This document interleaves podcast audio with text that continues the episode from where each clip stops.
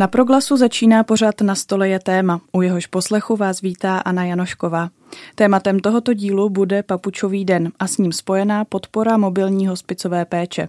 V tento den, letos 11. října, si totiž lidé mohou kdekoliv obout papuče a sdílet své fotky na sociálních sítích, aby upozornili na problematiku mobilní hospicové péče.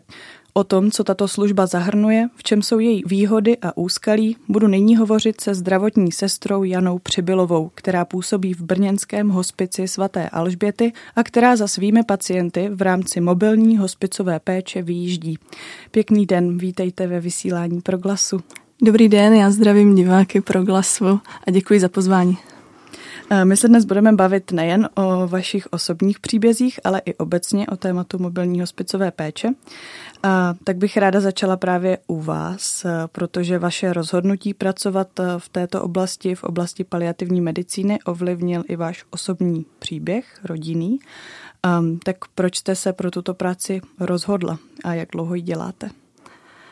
Začala bych tím, že ji dělám teprve dva roky, což může každého asi zaskočit, že tak krátkou dobu, ale chtěla bych říct, že jsem k ní směřovala celých 12 let, kdy, když mi bylo 21, tak mi umírala moje milovaná babička v nemocnici a to umírání bylo velmi zdlouhavé, těžké, byla onkologicky nemocná, nepřišlo se na to, kde je primární nádor, takže jsme čekali eh, na ten konec eh, celé dva měsíce s tím, že za celou dobu nám nikdo neřekl, že bychom si ji mohli vzít domů, mohli, eh, nebo že existuje lůžková hospicová péče, což bychom určitě uvítali.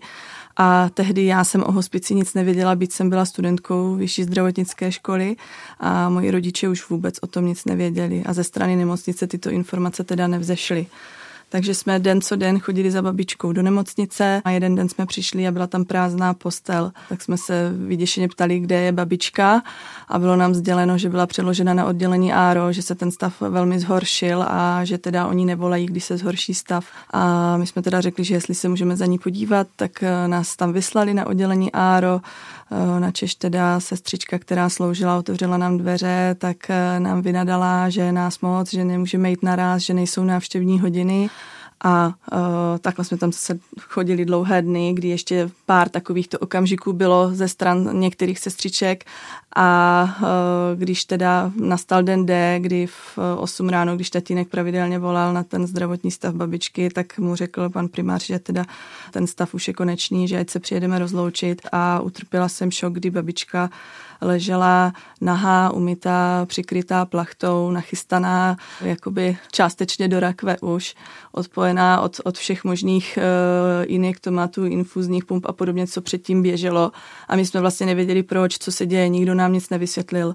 A babička teda až druhý den v 8 ráno uh, zemřela, takže ještě tady tento terminální stav trval dalších 24 hodin. Eh, já jsem si pak dlouhá leta vyčítala, že jsem prostě nějak nezakročila, něco neřekla, neozvala se. Eh, dlouho jsem si to v sobě zpracovávala, ale eh, což se nakonec podařilo. A za což jsem ráda a tudíž můžu dělat tuto práci, ale když babička umírala, tak jsem si jenom přísahala nad tou její smrtelnou postelí, že tak to už jako ne, nesmí umírat jako žádný pacient a pokud mě bude nějaký pacient umírat, nebo i někdo další z rodiny, tak pro něho a pro jeho rodinu udělám maximum, co bude v mých silách. A uh, pak jsem šla za nějakou dobu právě do hospicu svaté Alžběty na praxi na lůžkové oddělení a tam jsem zjistila, že to všechno jde že můžou být k sobě lidi milí, že, tam, že ten člověk neumírá sám, že buď tam má rodinu, přátelé nebo ten zdravotnický personál, že nemusí mít bolesti a že to může být pěkné a že tam můžou být i veselé chvilky může tam mít pejska, papouška, eh, kohokoliv. Takže to mě velmi oslovilo, eh, takže jsem potom psala ještě absolventskou práci závěrečnou na vyšší odborné škole na toto téma hospicovou a paliativní péči. Pak sice mě život zavál na různá jiná oddělení, ale já to beru, že jsem prostě sbírala zkušenosti, pak přišlo mateřství, dvě děti a tam se mi to úplně poskládalo uh, jak, jak kostky, do sebe to úplně zapadlo, nebo jako pucle. Jako skládačka, že, že ano, tady je prostě moje místo, já po mateřské musím jít pracovat do hospice, protože eh, tím porodem ještě mi vlastně docvaklo, jak, jak tento narození a smrt je tak jedinečný moment v tom životě a, a tak zázračný a každého to potká v tom životě, že mi to přijde krásné a normální a že já toho chci být součástí. A navíc eh, ještě když srovnám porod a smrt nebo umírání, tak u, u obojího mají lidé strach, mají bolesti, nechtějí být sami, chtějí mít někoho blízkého u sebe. Takže eh, proto jsem se vydala touto cestou a po mateřské našla teda místo v mobilním hospici. Když se vrátím k tomu příběhu, eh, tak mě zajímá, co bylo vlastně potom, protože Eh, jak to popisujete, tu situaci, tak eh, se s něčím podobným určitě setkalo více lidí s nějakou takovou péčí. Tak co jste potom, jak jste to řešili v té rodině? Jaká byla ta situace ve vaší rodině potom, co jste tohle zažili? No, museli jsme se naučit s tím žít dál, srovnat se s tím, že jsme nemohli nic dělat uh, srovnat se s tím, že tak jako každý jiný uh, pozůstalý, že, že už tu babičku v tom svém životě nemáme, že už na ní můžeme jenom vzpomínat. Nic jiného nám nezbylo. My jsme ani neměli jako uh, psychologii, nikdo nám prostě neporadil. Dneska vím, že to jde, že i o pozůstalé je péče. A myslíte, že tehdy to nešlo? Že jaká byla situace těch mobilních hospiců nebo celkově hospicové péče třeba tehdy? Nebo se o tom jenom nevědělo? Mm, těch mobilních hospiců tehdy eh, nebylo tolik, protože už je to nějakých 13 let eh, nebo 14 let, takže tam toho tolik jako nebylo a ani těch informací tolik nebylo. Ale co bylo, tak byly lůžkové hospici jo, a eh, ani o tom jsme nedostali informaci. Což teda si myslím, že mělo vzejít ze stran té nemocnice tato informace. Myslím si, že i v současnosti lidé o hospicové péči mají různé předsudky. To měli možná i tehdy. Tak eh, jaké jsou podle vás ty největší předsudky k té hospicové péči a jak je nějak zmírnit? Jednak eh, mají často eh, špatné zkušenosti už z nemocnic, tak nemají třeba důvěru v další zařízení jednak si pod tím neumí vůbec představit, co to může obnášet a jak moc jim to může pomoci. Už někdo si zase řekne, hospic rovná se smrt, takže to je konečná, takže i když ten pacient například už dostane to rezime, už pro vás nemůžeme nic udělat, není pro vás léčba, už je pro vás jenom eh, paliativní medicína eh, a hospicová péče, tak eh, a ten pacient je třeba v tu dobu ještě chodící, ještě funguje, mnohdy i třeba chodí ještě do práce, jo, tak si řekne, no tak hospic, tak to je pro mě konec, jako to já umřu prostě zítra jo, ale ono to tak není, jo, tak ano, samozřejmě my ty pacienty přijímáme s tím, že ano, oni nám jednou umřou, ale uh, u každého je to za jinak dlouhou dobu, záleží na druhu onemocnění, na, na stádiu toho onemocnění. A důležité je, že uh, ať už ty pacienty, tak ty rodiny tímto procesem provedeme.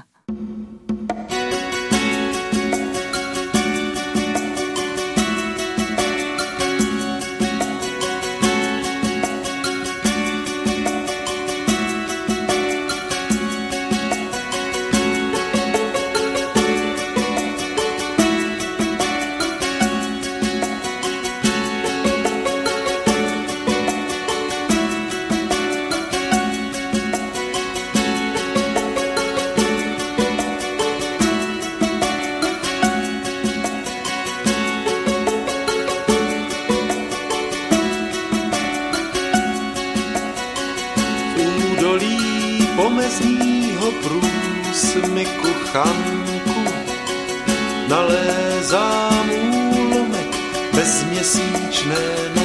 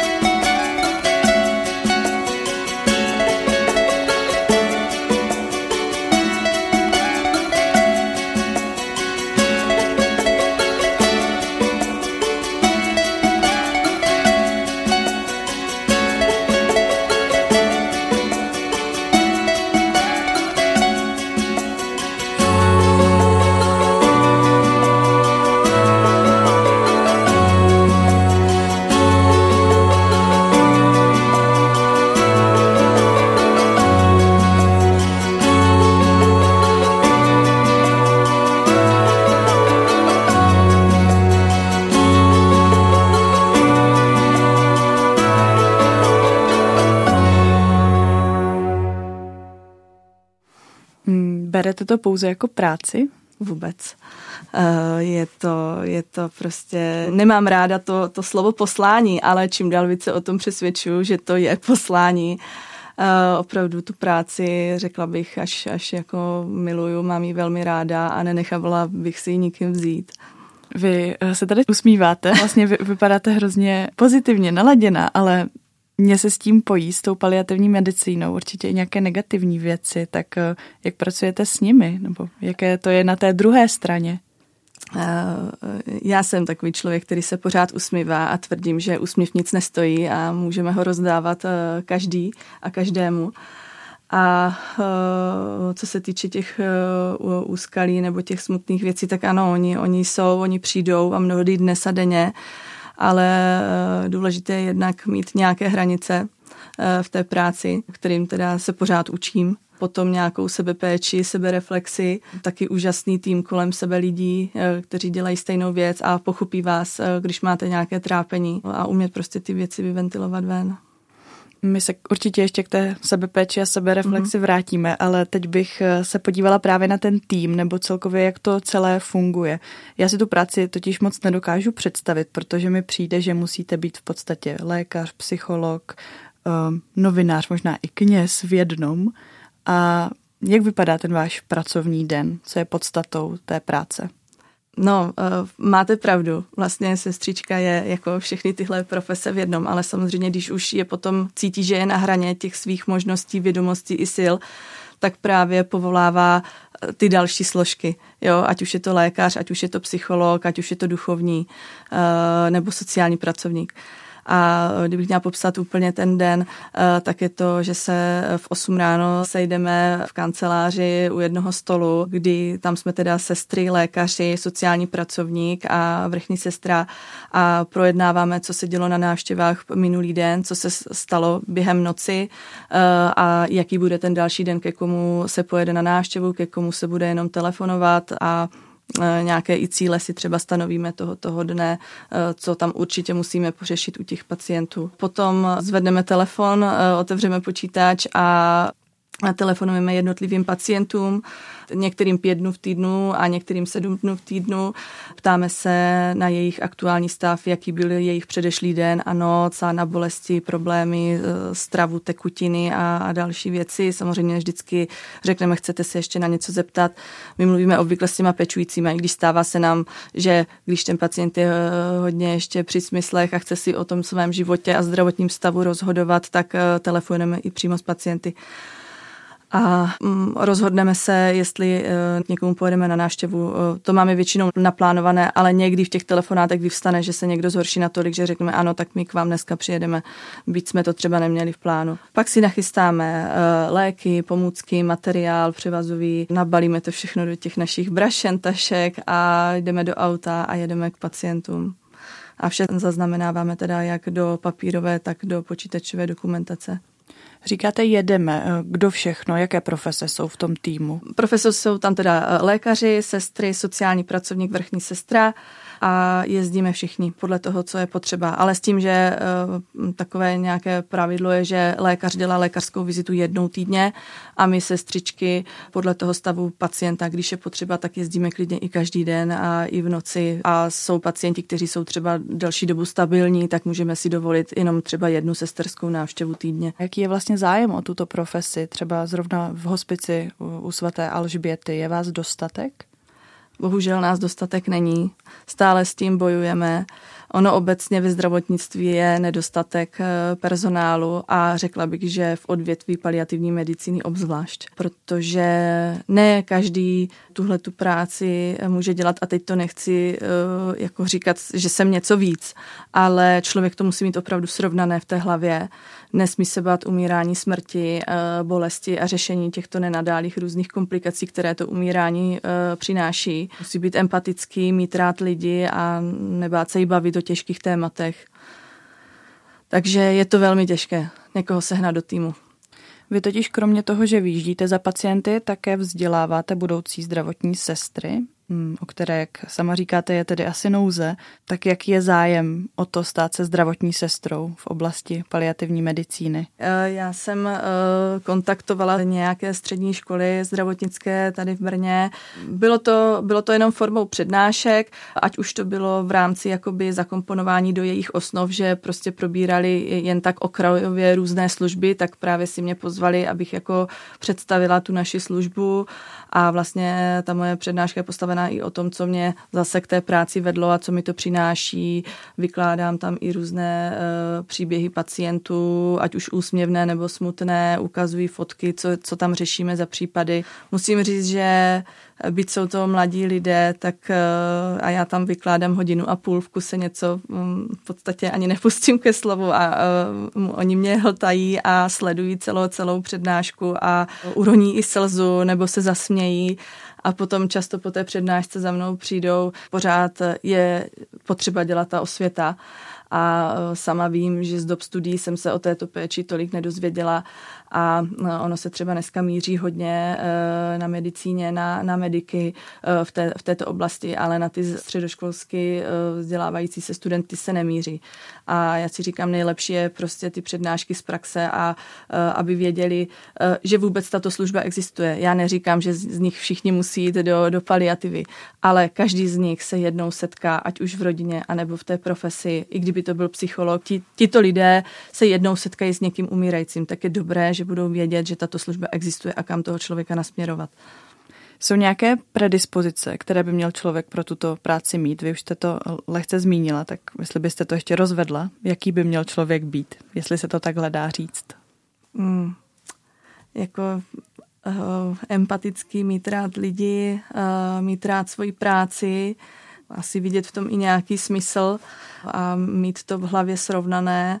Nevím úplně, co by, jak dál bych to uh, rozvedla. Možná uh, umět i pracovat v tom kolektivu, Určitě, uh, ale zároveň umět pracovat i samostatně, protože sestra v té, zvláště v té mobilní hospicové péči jezdí sama a často se rozhoduje sama, co udělá ona sama na místě, nebo jestli je zde potřebuje intervence lékaře nebo konzultace s lékařem a telefonujeme těm lékařům, takže v té naší péči je sestra ta první, která odhalí nějaký problém a řeší ho potom s lékařem. Není to tak, jak eh, člověk chodí do odborných ambulancí, kde mluví hlavně pacienti s lékaři a ta sestra je druhořada, tak tady je na prvním místě ta sestra. Což bych ještě dodala, že se mi líbí na našich lékařích, eh, že to tak berou, že to respektují. Neděláme mezi sebou rozdíly, eh, vy jste lékař, vy jste sestra a opravdu jsme kolegové a partneři. Jak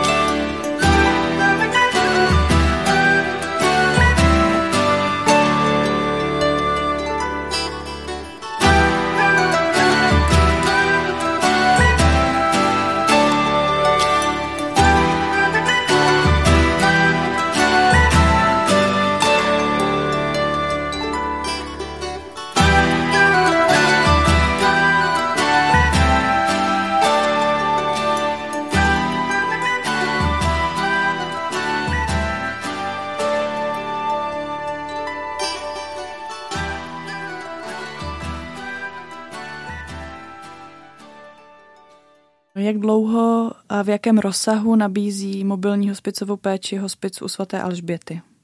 Přiznám se, že to nevím úplně přesně, ale je to asi, asi přes 10 let. A samotný lůžkový hospic teda funguje uh, už přes nějakých 20 let. Takže tak na polovině jsme. Tak na to navážu, jaký je o to zájem ze strany klientů nebo pacientů? Já bych řekla, že čím dál větší lidé si totiž i mezi sebou řeknou o, o tom, jaká, jaká ta služba je a jaké mají kladné a pozitivní zkušenosti, což je pro nás nejlepší reklama. A často se nám stává, že jezdíme do rodin a řeknou nám, jo, vy jste dochovávali, já nevím, nějakého strejdu nebo známého a podobně, nebo víc našich přátel, tak to dochovali babičku, dědečka, takže, takže ten zájem je veliký. A kdo na tu péči může dosáhnout? Čistě úplně jednoduše řečeno, mám někoho známého, kdo už je ve stádiu, kdy zkrátka to už není vylečitelné, tak eh, jak může na tu vaši péči dosáhnout? Tak eh, pro ně bych chtěla říct, že se to eh, týká eh, lidí s ukončenou léčbou, kdy už opravdu pro ně kurativní léčba není. O tom rozhoduje lékař nebo tým lékařů, ať už v nemocnici nebo v odborných ambulancích a uh, jsou to nejčastěji teda onkologičtí pacienti, ale máme i hodně momentálně s kardiovaskulárními onemocněními, uh, polymorbidní interní geriatričtí pacienti s Alzheimerovou chorobou, míváme i s amyotrofickou laterální sklerózou. Většinou se nám stává, že buď je třeba ten pacient v domácím prostředí a to nejčastěji bývají právě ti interní pacienti, geriatričtí, eh, kdy už ta rodina jako vidí, že, že č, eh, ten člověk chřadne a že už třeba míní pije a nebo vůbec. A, a je v kontaktu samozřejmě s praktickým lékařem. A ten praktický lékař vypíše žádost do našeho eh, mobilního nebo teda lůžkového hospice, záleží, co ta rodina chce. A zašli elektronicky a mm, naši lékaři už to schválí a my se jim ozýváme. A nebo je druhá varianta, eh, která bývá asi častější, že ti lidé leží v nemocnicích eh, na nějaké léčbě a teď už to prostě eh, nejde, takže tým lékařů se tam rozhodne, že není pro toho člověka kurativní léčba, nabídne jim teda tady tuto formu léčby paliativní a opět vypíše, vypíše tu žádost do toho lůžkového nebo mobilního hospice. Uh, pokud je to do toho mobilního hospice, tak v podstatě víceméně jsme dost, dost jako flexibilní, že třeba i do dvou dnů nebo i do druhého dne jsme schopni toho člověka přijmout. Záleží samozřejmě na kapacitě. Většinou je to tak, že ten člověk je propuštěný domů a my buď ten den nebo druhý den jedeme na ten příjem. My tomu taky říkáme příjem, byť je to v domácím prostředí a přijmeme si ho do té naší domácí hospicové péče. Hmm, existuje nějaká třeba čekací listina nebo hmm, zkrátka, jestli na tu péči dosáhnou opravdu všichni, kteří by si to přáli, nebo kteří si takhle zažádají? Eh, já si myslím, že ano, pokud tomu odpovídá ta indikace, snažíme se opravdu vyhovět těm žádostem. Je to taková pomyslná čekací listina, že víme prostě, jak nám chodí ty žádosti, tak víme, eh, kdo přišel dřív a kdo později, ale samozřejmě, když z těch lékařských zpráv nebo i z té komunikace s tím praktikem nebo s tou rodinou nebo s tou nemocnicí je jasné, že ten pacient, který přišel třeba desátý v řadě, eh, ta žádost, ale ta prognóza je velmi, velmi, velmi krátká, že hrozí, hrozí, že zemře třeba za dva dny, dejme tomu, tak eh, samozřejmě ho posuneme, aby, aby tu péči dostal uh, nahoru v tom žebříčku, než někdo, kdo vydrží ještě další dobu. Teď mě k tomu napadá, jestli existuje i třeba v krajích nějaká zkrátka síť hospiců, jestli ty hospici spolu mezi sebou komunikují a právě si nějak říkají, ano, já se postarám o tyhle, já o tyhle. Uh, komunikují, jednak je to na nějaké spádovosti, protože třeba hospic svaté Alžběty se stará o, v to, aspoň teda v tom mobilním hospici, o, o pacienty e, z Brna a okolí 30 kilometrů od hospice. Musí být ten dojezd, jo, takže i vlastně z, op, z okolních vesnic. Takže jednak je to na nějaké spádovosti a je to i na, na volbě samozřejmě té rodiny, jestli teda zvolí lůžkový nebo mobilní hospic a teď a teď který, že jo. Setkali jsme se i s rodinou, e, že měli část rodiny prostě někde x kilometrů daleko a uh, mobilní hospicovou péči nezvládali doma uh, pečovat a tak chtěli do lůžkového hospice, ale prostě o třeba 100 kilometrů dál, tak prostě se ten pacient převezl o 100 kilometrů dál do, do hospice lůžkového. Vy jste říkala, že vyjíždíte vlastně i sama. Někdy je to s tím týmem, někdy sama. Ne, vždycky sama. Vždycky sama. Jo. Někdy v úplně, jako fakt, to jsou výjimky, že někdy třeba jedeme zároveň se sociálním pracovníkem, anebo že se tam na tom místě, když je nějaká vyhrocená situace, sejdeme s lékařem. Ale ve většině případech pracujeme sami sestry. Tak moje otázka je, jak na vás eh, ty rodiny reagují, nebo ti pacienti? No, na mě konkrétně pozitivně. ne, ne, na celý náš tým pozitivně určitě. My si tam jako snažíme nějakou důvěru eh, vybudovat hned od první chvíle, což musím zaklepat, že se nám daří. A eh, potom se od toho odvíjí celá péče. Eh, podle Asociace poskytovatelů hospicové paliativní péče chybí domácí hospice zhruba v polovině okresu. Naproti tomu síť lůžkových hospiců v současné době je už dostatečná. V jakých případech, když odhladneme od té dostupnosti, je mobilní péče nemožná? Jestli takové případy jsou?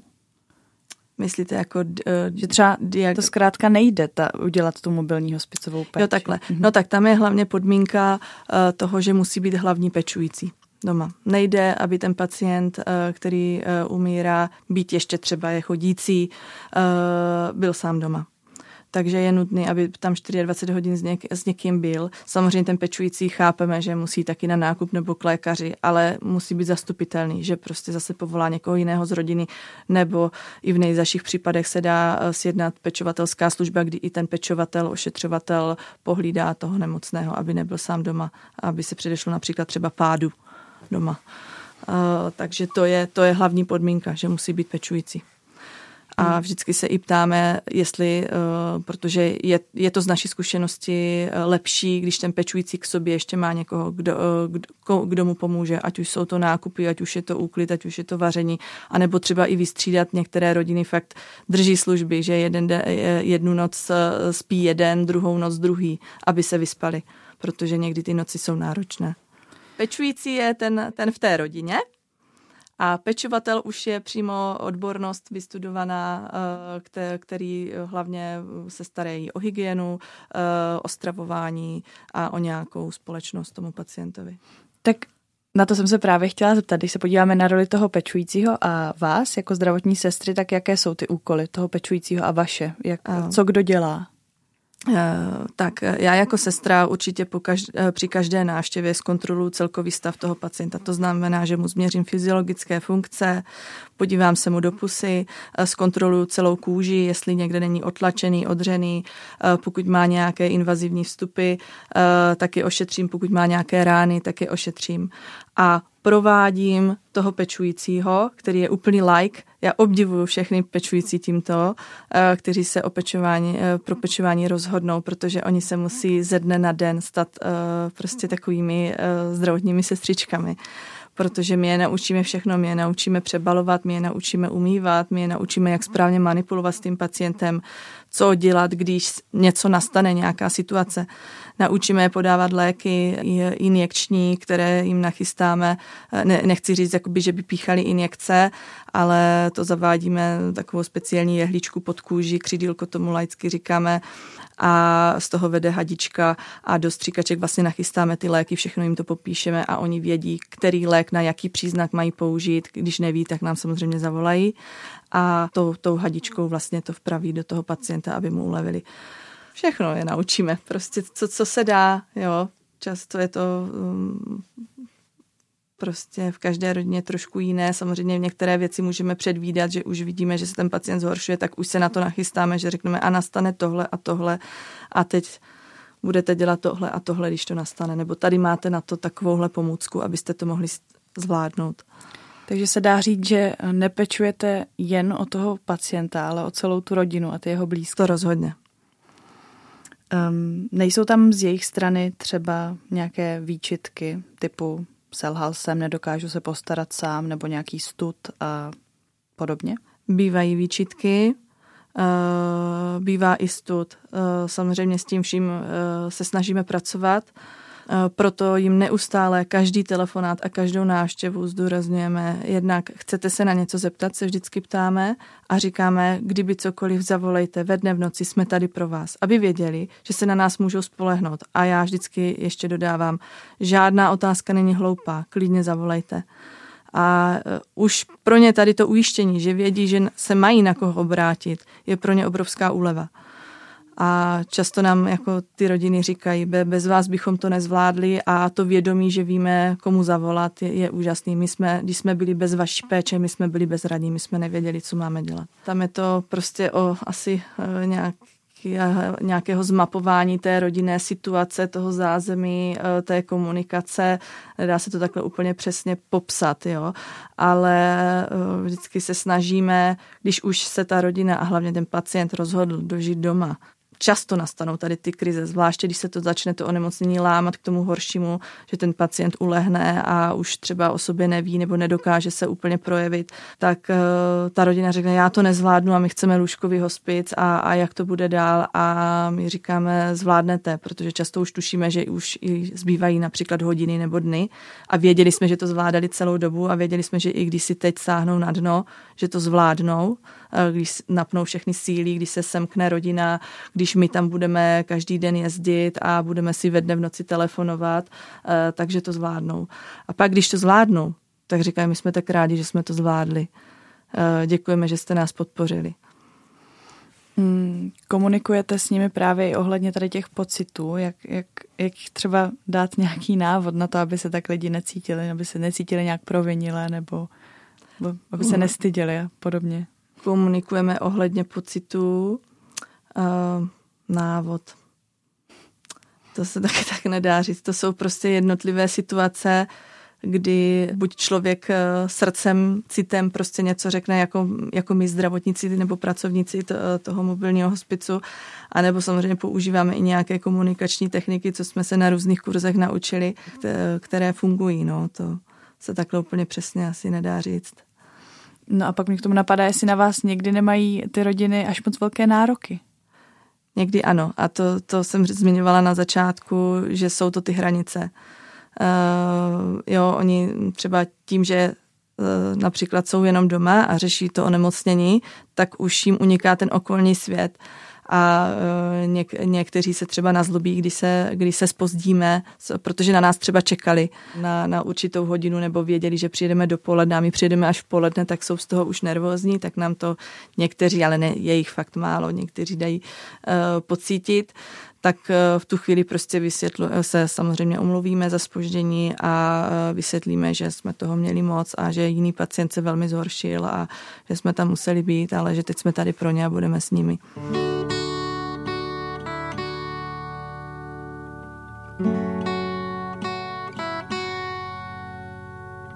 S tebou sílu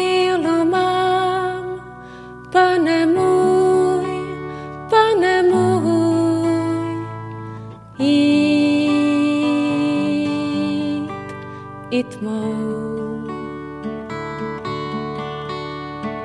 Ty jsi pastýř můj, pastýř můj laskavý, já jsem ovcí tvou ovcí tvou.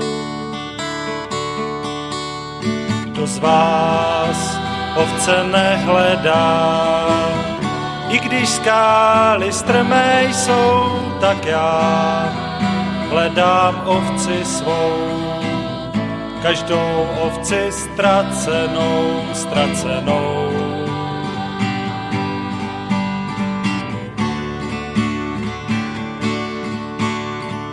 tebou, pane můj, pane můj, na pastvách chodím k vodám pít, vodám pít.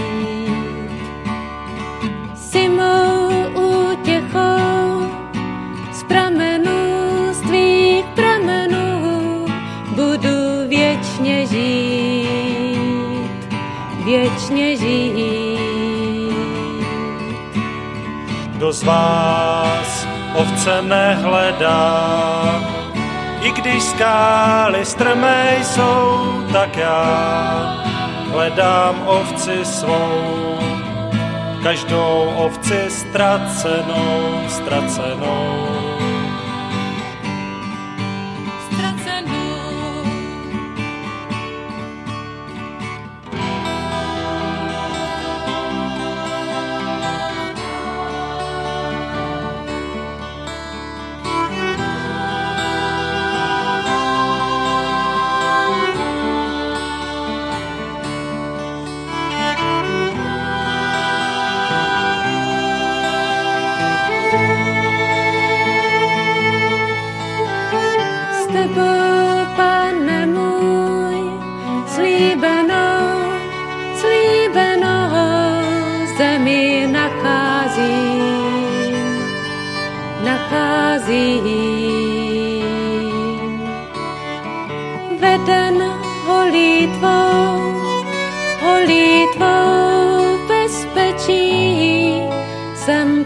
Noční tmou, noční tmou.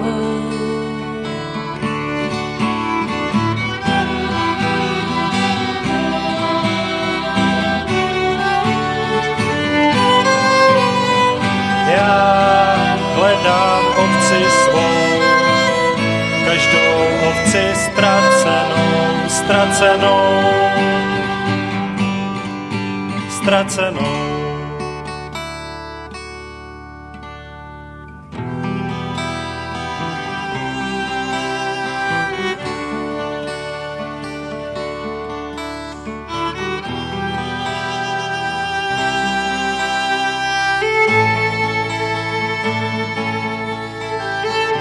Tebou, pane můj, slíbenou, slíbenou zemi nacházím,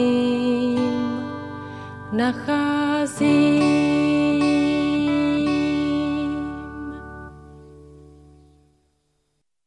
V čem jsou podle vás ty největší výhody oproti té nemobilní hospicové péči a naopak nevýhody?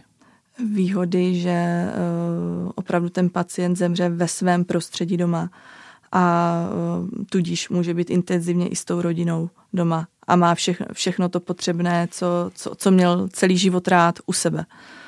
Uh, nevýhody, že je to asi hodně náročné pro tu rodinu. Často musí opustit zaměstnání na čas, přehodnotit svoje životní tempo, hodnoty, všechno. Takže Eh, to jsou nevýhody jakoby pro tu rodinu. Ale v jádru věci si myslím, že tím, že člověk si to v hlavě přepne a že ví, že to je na čas, že to není na pořád, tak se to dá zvládnout, i když je to nesmírně těžké.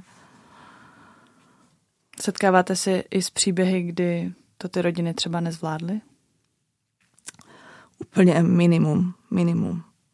Řekla bych, že v 99% se nám podaří, i když ta rodina má tu, má tu krizi, kdy si řekne, já už to nedávám a tak, takže to nakonec zvládne. Většinou, pokud i my podpoříme uh, tu rodinu, aby, aby toho pacienta dala do toho lůžkového hospice, tak je to opravdu, že i my jsme o tom přesvědčení, že to opravdu takhle dál nejde, že jsou to například úplně stařiští manželé, kteří jsou třeba i bezdětní a fakt nemají široko daleko nikoho, kdo by jim pomohl. Už to třeba tolik ani nechápou některé ty úkony, prostě co by měli u toho nemohoucího dělat, a nebo je to fyzicky pro ně náročné. Jo, takže dokud to jde, tak se snažíme toho pacienta držet doma a až se uh, zhorší, tak ale často tuto věci třeba řekneme úplně na začátku, že opravdu to k tomu bude směřovat, že dokud to půjde doma, tak bude doma ten pacient a pak půjde prostě do lůžkového a samozřejmě ten pacient s tím souhlasí. Jak už jsem řekla na začátku, tak my ten rozhovor směřujeme k 11. říjnu, který je letos papučovým dnem a on připomíná, že umírat doma je možné. Každopádně třeba někdy neúplně jisté, eh, protože podle asociace poskytovatelů hospicové paliativní péče, které jsem už citovala, je to pro polovinu obyvatel, zejména teda na venkově, mm, nedostupné. Tak jak ten stav mobilní hospicové péče v Česku nyní vidíte vy? Co je potřeba teď zlepšit? Zaprvé bych zlepšila jako celkově vzdělávání abychom měli ty pracovníky za druhé financování aby pojišťovny plně hradili tuto péči. A to dostatečně, protože ta částka je nedostatečná. Proto fungujeme i, i z darů dobrých lidí a různých firm. Co bych ještě zlepšila? Hmm od těch financí se odvíjí takřka všechno, eh, že jo, eh, platy sester, eh, vybavení aut, telefonů, počítačů, všeho, na co si vzpomenete, převazového materiálu, vše, co potřebujeme prostě k té práci abychom mohli tu práci dělat opravdu odborně a s dobrým svědomím, že jsme udělali všechno, co jsme mohli. Hmm, vy jste zmínil na začátku, že vás k tomu vedl vlastně váš osobní příběh. A dovedlo vás to až k tomu, že mm, vlastně zdravotní sestru děláte. Um, jak se ale vyrovnáváte s tím, že nemůžete pomoci všem, co by si to přáli? No, asi to beru, že to je život. Že člověk nemů- nemůže eh, zvládnout všechno, udělat všechno a nejsme, nejsme roboti nebo, nebo nějaké stroje, kteří by zvládli všechno protože ani v běžném životě, ani já nezvládám úplně všechno to, co bych si přála a, a tak, jak bych si přála. Uh, člověk si musí, i já si někdy řeknu o pomoc. Takže, a učím se to si teda říkat o pomoc, protože to moc neumím. Uh, takže um, asi tak, no. Tím se dostávám eh, k našemu poslednímu tématu a to je vlastně celkově propojení vašeho pracovního a osobního života. Jak moc to promlouvá do vašeho osobního života, jestli to vůbec jde oddělit? Tím, že jsem v tom mobilním hospici, tak to úplně oddělit nejde, protože například eh, my, když držíme pohotovost, tak můžeme být doma, nebo jsme doma, ale telefon máme stále při sobě. Takže nečekaně, kdykoliv ve dne v noci nám někdo zavolá. Eh, takže samozřejmě ta rodina to vnímá a slyší a vidí, že se něco děje. Eh, já mám dvě malé děti, takže ty si poměrně rychle zvykli na to, že maminka se stará o pacienty a že hold někdy odjede. Eh, manžel se s tím možná trošku vyrovnával hůř, ale řekla bych, že, že s tím bojuje statečně a jsem za jeho podporu velmi ráda. tím toho zdravím. A podporuje mě i, i celá, celá moje rodina, jako, jako babička, dědeček, moji rodiče, eh, bez kterých by to taky někdy, který mě někdy vytrhnou trn z paty, když potřebuji postarat, aby se mi postarali o děti, když mám pohotovost a musím vyjet někam a manžel je třeba také v práci. Eh, jinak si myslím, že to je přínosné pro moje děti v tom, že už jsou vychovávány v tom, že je normální uh, umírat a je normální se o nemohoucí starat a ne je někde dát na okraj společnosti a nechovat se k ním pěkně.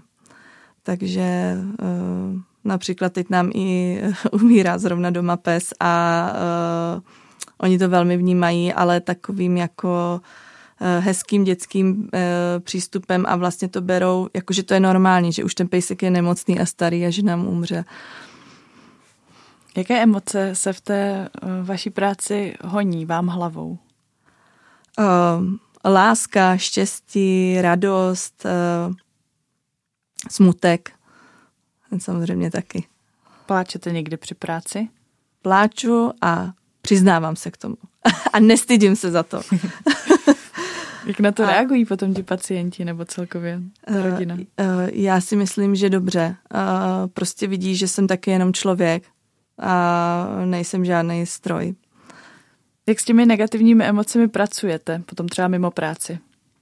Uh, naordinovala jsem si relax, kdy jednou týdně jezdím na koni. Uh, protože od malička jezdím na koni, ale vždycky to bylo takové pravidelné, nepravidelné a teď jsem si řekla, že opravdu po všech zkušenostech životních, které mám, že jízda na koni a někde v lese, že to je jediný moment, kdy opravdu vypnu uh, ode všeho, od všech ať už rodinných nebo pracovních starostí a soustředím se jenom na tu přírodu a na koně, takže jezdím na koni.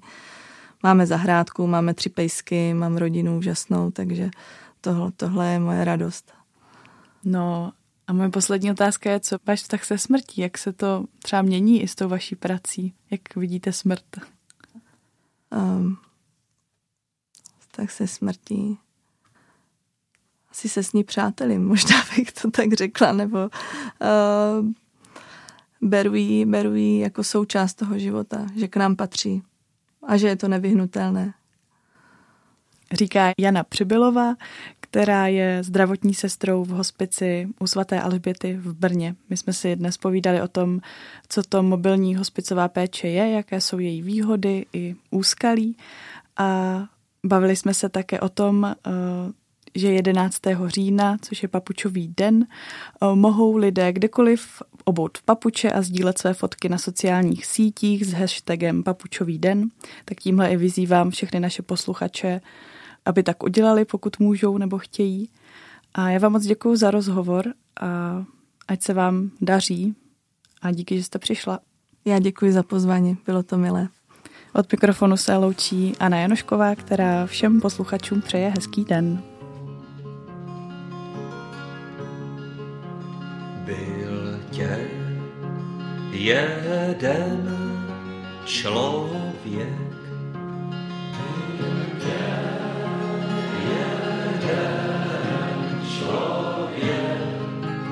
bylo mu jakkoliv bylo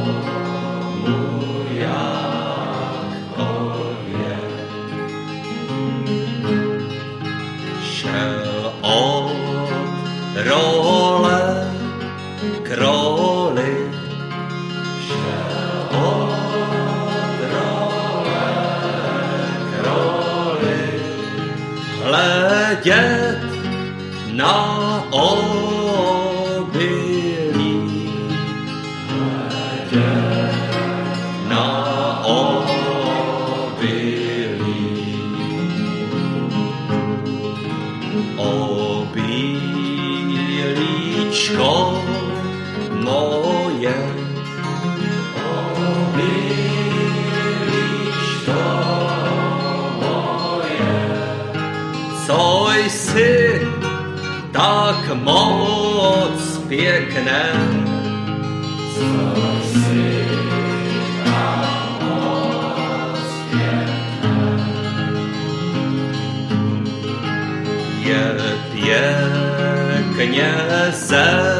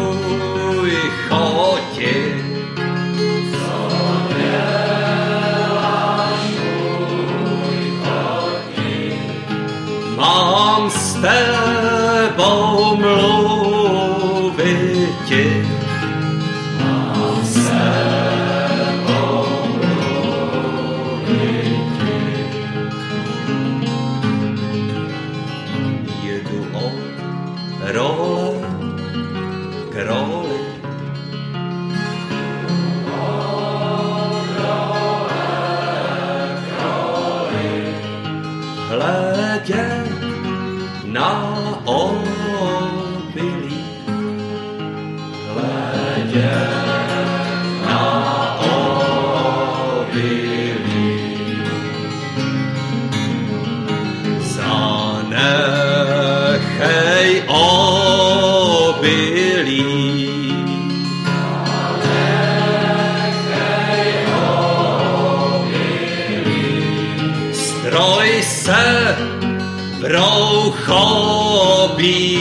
bílý.